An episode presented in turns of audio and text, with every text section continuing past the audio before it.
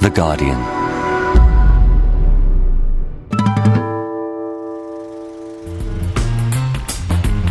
Hello and welcome to a Guardian film show that's positively saddled with the weight of responsibility. The characters in this week's movies are growing up and growing old. They're connecting with their son or bonding with their daughter or kicking against encroaching middle age. It's a long, hard haul to the closing credits, but hopefully there'll be some laughter along the way. Coming up on this week's show, Bruce Willis plays Big Daddy in the action packed A Good Day to Die Hard. Paul Dano plays feckless absentee parent in the indie drama For Ellen. And none other than Keanu Reeves leads an investigation into the rumoured death of cinema on the documentary Side by Side. But we begin in a spirit of comedy and mischief with This Is 40 by Judd Apatow. Now, this casts Apatow's off screen wife Leslie Mann alongside Paul Rudd as a harried Los Angeles couple who would really rather ignore their upcoming birthday. I pulled up a comfy chair to discuss the problems of aging with Apatow and Rudd. You want to get a massage or do something fun? It's a bit. 40's huge. I'm turning 38. Okay, 38. We will move on. Isn't it weird that our birthday is the same week and then we're gonna have a party and it's just for me? No, I don't think it's weird at all. Because you're turning 40 and I'm turning 38. Judd, how much is this film a form of self therapy? Uh, it's probably an attempt at self therapy that didn't work. I feel like at the end of it, Leslie and I just went, I think we learned nothing from making this movie. You would think all the lessons of life are in it, and they are, but we will continue to ignore them. What did you get me for my birthday? Wait a minute, I thought you said that we shouldn't get each other gifts this year. What do you mean? You're supposed to give me a surprise gift. This is a big birthday. I'm turning 40. So having made this film about the onset of middle age, what's the, the best thing and the worst thing about being in your 40s? I don't stress as much about certain things that I probably did uh, as a younger man. Um, I have experienced a lot. I've experienced a lot in the last several years, um, not just work wise and career wise, but you know, I, I am a father now. I've had two children. I've also lost my father. I, my, uh, I, I put him somewhere, and I still can't find him. I'm I'm I'm thinking maybe he's in the boot of my car. Why did we fight? I don't know. It makes no sense. It at makes all. no sense. And you get so mad at me. Oh I, my I feel like you want to kill me. I do want to kill you. How would you do it? Oh no. I poison you.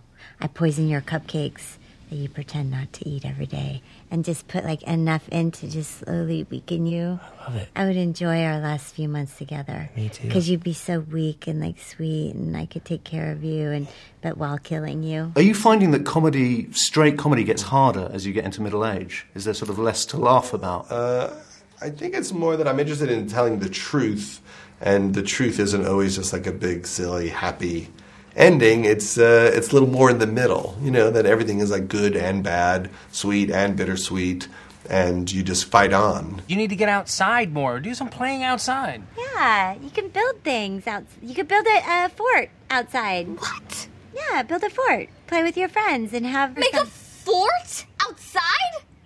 And do what? Have little- Do what in the fort? When I was a kid, we used to build tree houses and play with sticks. Nobody plays with sticks. You and Charlotte can have a lemonade stand. Play kick the can. Look for dead bodies. That's fun. That's fun to do. Get a tire and then just take a stick and run down a street with it. Nobody does that crap. It's 2012. you don't need technology. No technology. Would you revisit these characters again? Are we going to get a, a This Is 60? Uh, we might, we might. Although I was just talking to somebody, and I realized I could do this as 20 and just do Maude at 20 in five years. So maybe I'll just reverse the whole thing and go in the other direction. Or I could do this as 10 with Iris. Would they be up for that? I, well, it's a paycheck. Turning back the clock now is Catherine Shoard and Henry Barnes, those capering young scamps of the Guardian film desk. Catherine, did this at last give you some compassion for the older generation? Not really, no. I- It's probably not the film to do that. I mean, that's probably its its main problem, isn't it? Is that Judd Apatow um, seems to think that that one should, uh, you know, I mean, basically, he's the Paul Rudd character here, and um, and the Paul Rudd character is, is wonderful, really. And Leslie Mann comes across as a bit of a sort of screeching harpy, and but you know, you have to feel sorry for Paul Rudd because uh, you know he's got a bit of financial trouble, and his wife's slightly unhappy, and his you know older daughter's a bit of a pain, and that's sort of it. And And they might have to sell the big, big house that they've got. that's the thing. That's the big sort of um, crisis thing, and it's like with uh, Hitchcock, because the big line in that is where Helen Mirren says, "We've already mortgaged our house," and it's you know, so it's one one First of the world problems. Yeah, it is, and you can make first world problems uh, entertaining and even sympathetic. Something like Your Enthusiasm is a very similar milieu, uh, but and I I love that, and that's because it's. Um, it's cruel and it's nasty and it's funny. And and actually, I rewatched um, Funny People, Apatow's previous film to this, and and I, I hadn't no actually I watched it for the first time because I hadn't seen it before, and I'd heard it was uh, bad in many of the ways that this is meant to be bad, so very long, very self-indulgent, and actually at least it has a sort of strata of poison in it, enough to make it you know give the sort of cocktail a bit of kick. This really doesn't, and it just goes on forever. It strikes me maybe a victim of his own success that he's become this millionaire comic impresario over in Hollywood. And so, what has he got to make films about? He can't make films about geeky misfit teens anymore. So, he can only make a film about his real life, but his real life doesn't exactly inspire sympathy, does it? Yeah, maybe. Um, but then people like Sofia Coppola can make two or three movies about the same subject, i.e., privileged people living in Hollywood. And it's, I, you might not like all of I her films, like but there them. is No, I something in them for me that is dramatically interesting where there, there isn't in this.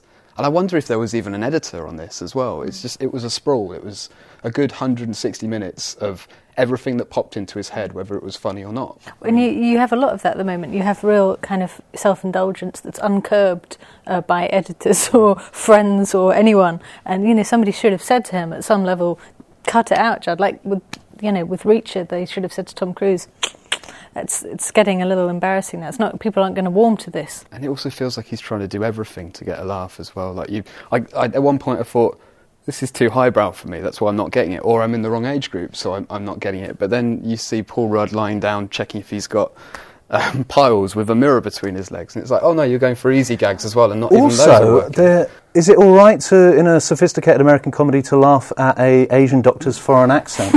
that seemed like a It's real not, false Yeah, note. Yeah.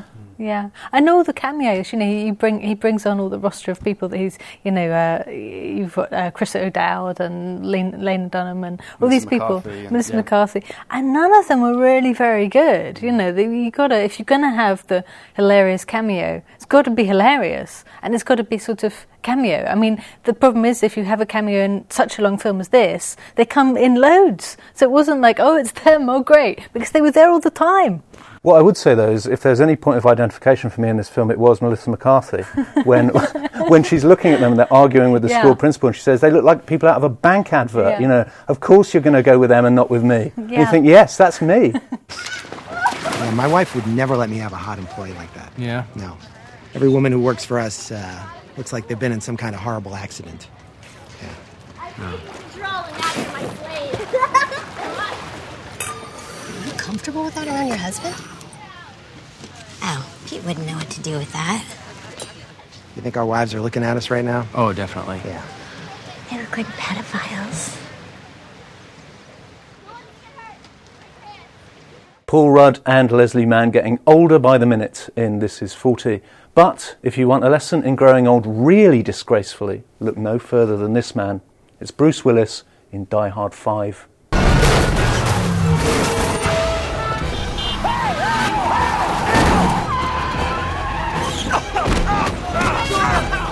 There's a cannonball run through the streets of Moscow, helicopters shooting holy hell out of a luxury hotel, and the Chernobyl nuclear power plant blowing up all over again.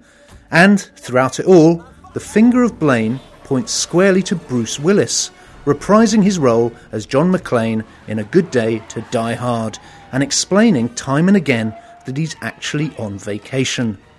He's a walking one man disaster area.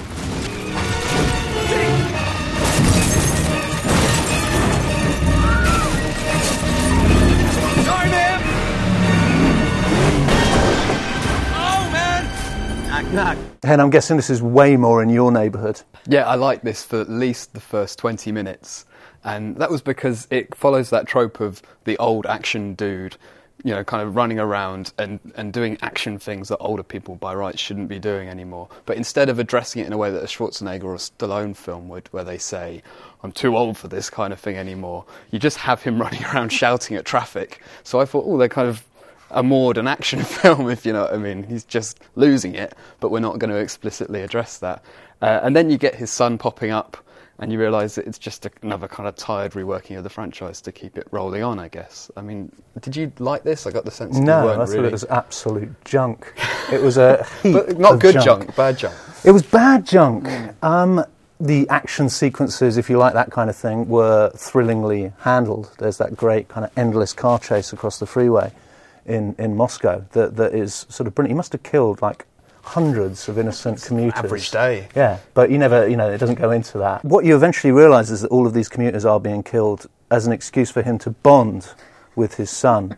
And this builds to a great moment. I'm really sorry for the spoiler here. Builds to a great moment where he goes, "I love you, son. Now let's go kill some scumbags," which is actually pretty representative of my own relationship with my father. Except he says, "But let's put on a Seinfeld." Once you've got the family issues out of the way, that's when the mass murder can really start, right? Yeah. and of course, these films are utterly disposable. You're not hmm. actually expected to dwell on them and think, did they really resolve their issues when they get back to New York afterwards? Hmm. And, and then what happens? And is, is the relationship now stronger because they've killed all these scumbags? I don't think, I don't think we're being invited to kind of really tease out all of those Freudian issues. It felt almost like a fan-made piece of film in that a Kickstarter fund had been starting up, started up, and they'd managed to get enough money somehow to get Bruce involved again. And you mm. have all the kind of the tent pegs, I guess, of what you'd want to Yeah. see from a Die Hard film. Like you know, he says his catch line at a certain point, and there's a guy falling off a building in that classic shot from the first film. Mm-hmm. But none of them add up to anything that's anywhere near as witty or as clever as the first Die Hard movie. I like the fact that it, it ends at Chernobyl, the nuclear power plant, and as if to kind of remind people what Chernobyl is, somebody says, "Where's the file from?" Chernobyl, and then on the soundtrack you get this kind of, mm, just so you think, "Oh, that's the bad Yeah, the place, bad place. the bad place, the not bad the nice Chernobyl, Yeah. the bad one." And the way of getting rid of you know radiation with a half life of decades is to spray a bit of an aerosol on it. Apparently, Yeah, So the science and is then up on this as blow well. the place to hell.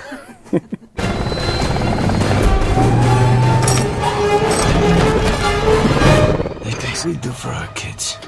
Yippee-ki-yay.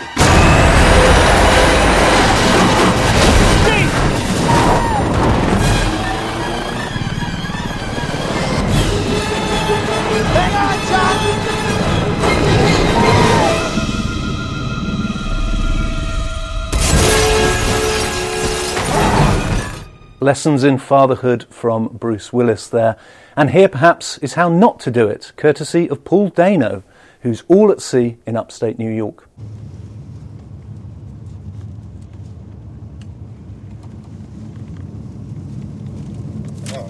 Paul Dano stars as Joby Taylor, a rootless, largely unsuccessful heavy metal singer who travels to wintry upstate New York on a mission to forge a bond with his six year old daughter. He's rattling from bar to bowling alley, toy shop to playground, and he's doing it all for Ellen. Catherine, this is by the Korean born director So Yong Kim, who initially, I think, envisaged the Paul Dano role for a much older actor, and yet he's really good in it, I thought. He's great because he's like he's a child himself in so many ways, and and and you know it's an interesting comparison. Something like this is forty because they're acting like children, and yet you know, but, but Paul Dano really- he, he still has the face of a child. He still looks almost as young as Ellen, and but it's a wonderful performance. I mean, it, it's a real model in how to make a film around one performance and not much action, not much happening, and still make it incredibly compelling. He's wonderful in it, and it's a, it's a strange film because it is so upsetting at, at a lot of moments. It's really it's not sort of it's not even sort of teary. It's it's just depressing.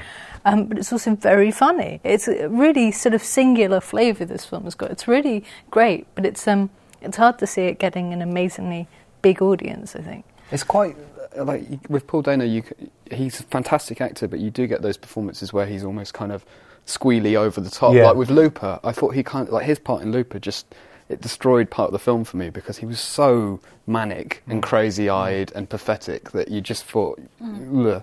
But with this, it's it's really powerful how he just grabs the film and takes it and makes it his own. We're talking about Dano, but it- it's got an absolutely terrific performance from Shaylee Yeah. Mandigo um, as as Ellen. It's just extraordinary. I, mean, I don't even know if you can call it acting exactly, but it's heartbreaking and, and beautifully convincing. Yeah, absolutely. She's incredible. It's quite frightening. And actually, there's a lot of films recently where it, it's absolutely dependent on that being good, like something like The Hunt. It's completely, if that little girl hadn't been as sort of freakishly great as she was, uh, it would have been a different kind of film. Yeah, it's it's wonderful. And I think you're right, though. It is great to see Dano have a spine, finally. We've never seen him have a spine, and it's, it, is, it is sort of strangely exciting to see that. What do you want? I just want to know how you feel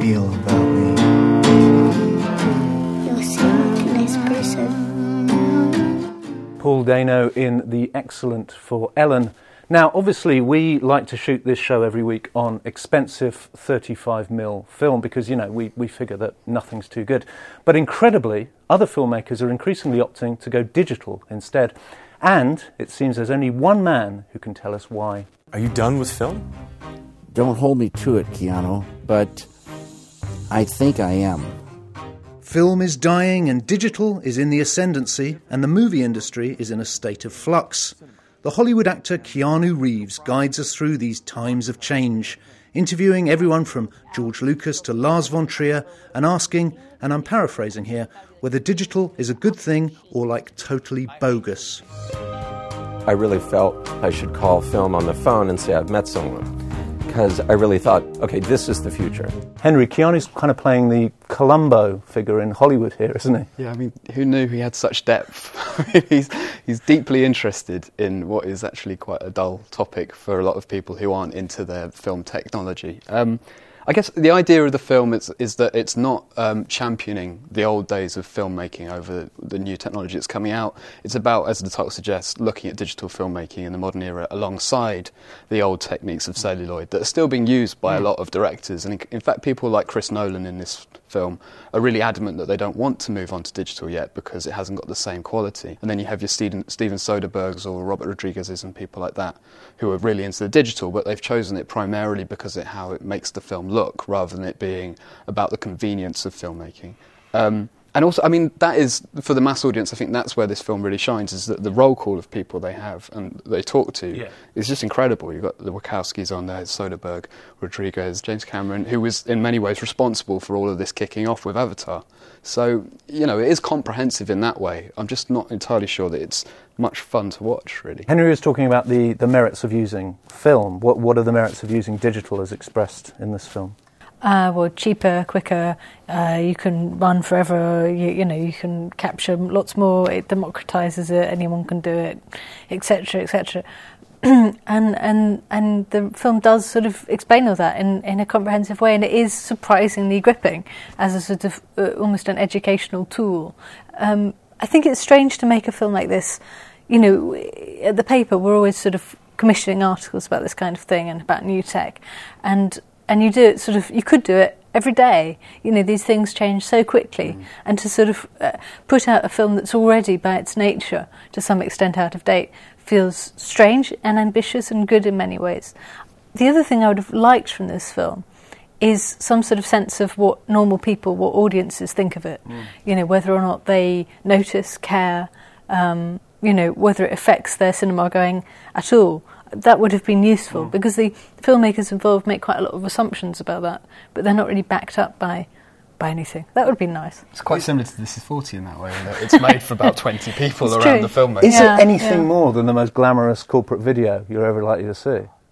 It is because I mean, as Catherine says, it is you know a state of the industry at the moment, which again is interesting for people who are in the business, I guess. But um, yeah, I mean, there are these, you know, you've pointed out there are these incredibly glossy moments where you do these kind of graphics zooming into a camera and saying, "This is the red digital camera," and it's, and it's like, well, that's Retails lovely. at yeah, exactly. two hundred and fifty thousand dollars. That's lovely, Keanu, but I've, you know, why do I care about any of this, Mm. really? And also, you know, I mean, Keanu, what is he now, 45?